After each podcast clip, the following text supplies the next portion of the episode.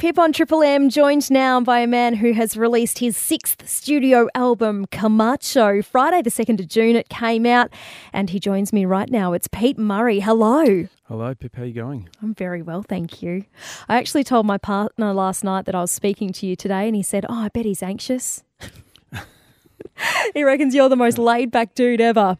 Yeah, I, I you know what's funny? I, I um I had to do a thing on radio the other day, and they played this um, something they'd recorded of me before in the past, and I remember listening to it, going, "Was that me? Do I, do I talk like that? Is that like seriously like it's just super laid back?" but uh, yeah, you don't hear it when you when, obviously when you're in your body and your voice is going out. You don't hear it like that. But yes, I think I am. Perhaps that might be why, as well, we haven't heard from you in some time. It's been six years since your previous album. And just to put that into a little bit of perspective, six years is the length of high school. So, how did you go from year seven to 12 with this album, Camacho? Well, you know, I did. I needed the time for one to um, to reinvent myself. So the sound on Camacho is very different to what I've done before. I'm working with loops and uh, loops and beats, mm. and um, you know, I listen to a lot more electronica and hip hop to get the sonics and the sounds of those to try and combine that with what I'm doing. And um, it it just takes a while to get a hang of doing something different and to know what you want to do. It just doesn't happen quickly. So that was one thing, trying to write something that, that was going to be a little differently uh, than what I've done before, um, or sound differently, I should say, than what what I've done before. Um, I've got two boys now who are you know they're 13 and, and nearly 10. So that time also was really I wanted to make sure that I was around for them. I think it's a really important time for the for their years to make yeah. sure that, their dad's around and, and, available for them. So um, you know, when you release an album, you're pretty, it's pretty full on. A lot of promo, a lot of touring. Sometimes you're overseas a lot. Um, so you know, it definitely takes you away, and I and I didn't want that to happen. So that was another reason why I took my time. And uh, you know, there was I wanted to squeeze some surfing and have a life as well during that time. So always um, important that work life balance. Yeah, so you know, then I'd met another girl in that time. So we got married last November. So that was all. All these things, I guess, was you know, were happening in those six years. So I mean, I probably could have released this album three years ago, but I really I wanted to make it.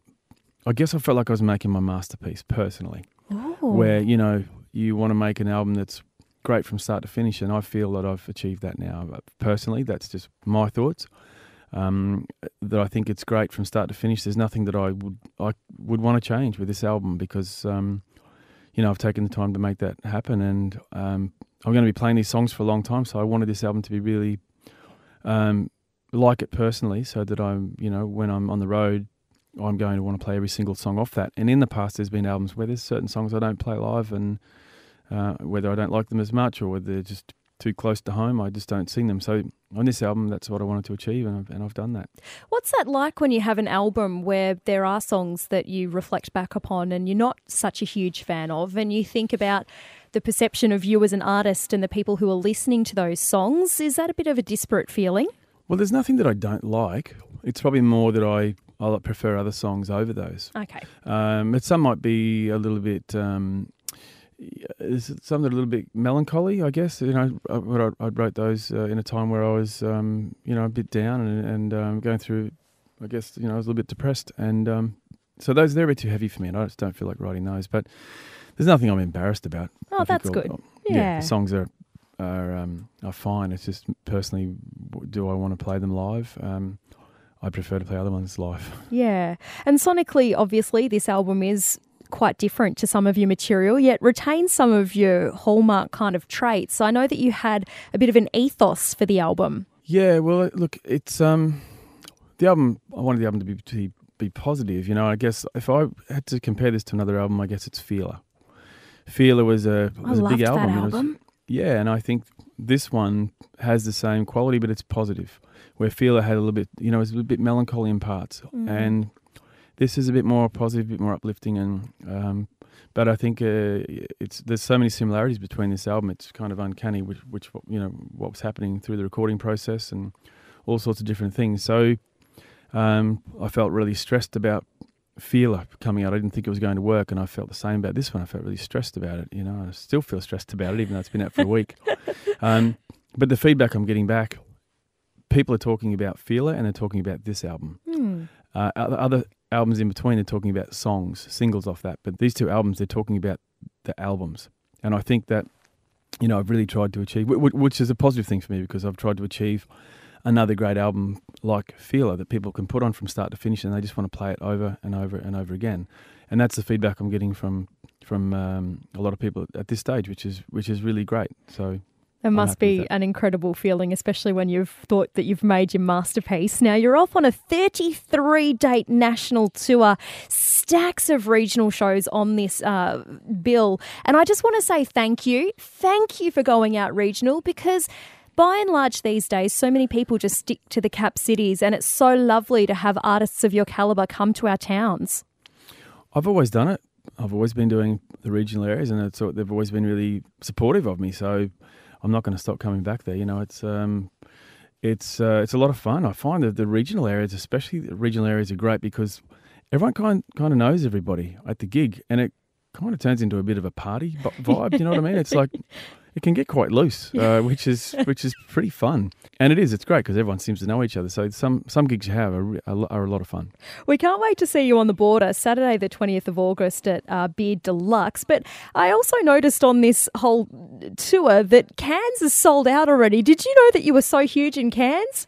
Uh, yeah, it's, it's it's you know I got voted up there in Cairns a couple of years ago the best live act to come through internationally and uh, domestically. So that was Wow. Pretty big rap for the people, and that's the people voted that one. So yeah, I always sell Cairns out. It's always been a really great place for me. So, um, and I think having that, um, it was a couple of years in a row they did that. So it was um, yeah, it was a really nice honour to get that. And uh, I don't know whether anyone else does that anywhere else, but Cairns certainly does. They must get a lot of acts that come through there all the time. But to be voted the best live act for or, or even all international acts was a was a real um, yeah, it was a nice nice thing. You might be up against Elton John this year. That might be a bit of a competition for you, No, Pete. I can, I've got his measure. Don't worry about that. Now, tell me about your support act on this tour, Ben Wright Smith. yeah, well, I have been picking local acts over the last few tours that I've done. And um, I was kind of thinking I'll have to get around and see what other local acts, because I'm from Byron Bay, what other local actors around Byron Bay, um, and I'll ask them if, see if they want to come on the road with me. Um, but my management sent me Ben's stuff, and they said, "Hey, listen, this is a, um, check out this dude. He's he's really good, and I think he'll be really good for your fans." And I just had one listen to him, and went, "Yeah, wow, he's yeah, he's awesome. I really like his stuff." Um, so, and I figured he's going to be great. Um, you know, the, the- my fans.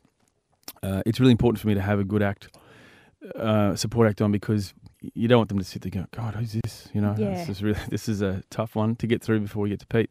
You want it to be in a good vibe and a good mood before you come on stage, and picking the right support support act is a really big thing. Uh, and Ben's good. He's got some great songs. He's got a really good voice, and I think the the fans are going to like him. Fantastic. And how long is it actually since you've been on the border?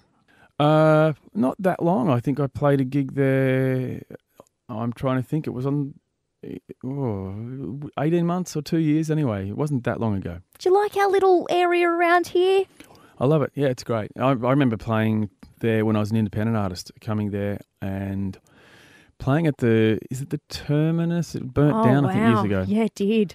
Yeah, I played there years ago, and I always had like um, I think the crowd was you know maybe hundred people or something like that. It was not too massive, but awesome supporters every time I've gone there. So I remember those early days of, coming down to that gig and playing there a couple of times, and it was this really cool um, little vibe there that I've always had. And also the last show, sorry, the last show I played in on my tour in two thousand and eight, I think it was. Uh, I was singing um, "So Beautiful," and it was the last gig that I remember. People had lighters rather than phones, and all there must be a lot of smokers in that town. I'm guessing, and people had their lighters out, which I thought, wow, that's really cool. I haven't seen this for ages, and because everyone has their phone up now when they do the big sway, and and people had their their lighters up, which was awesome. That's a pretty incredible memory. I'm so glad that the people of the border were able to uh, make that one for you. Well, Pete Murray, congratulations on this latest album, Camacho, and we can't wait to see you come to the border in August as part of this huge tour that you're doing. All the best, and thank you for your time today. Yeah, nice talking to you too.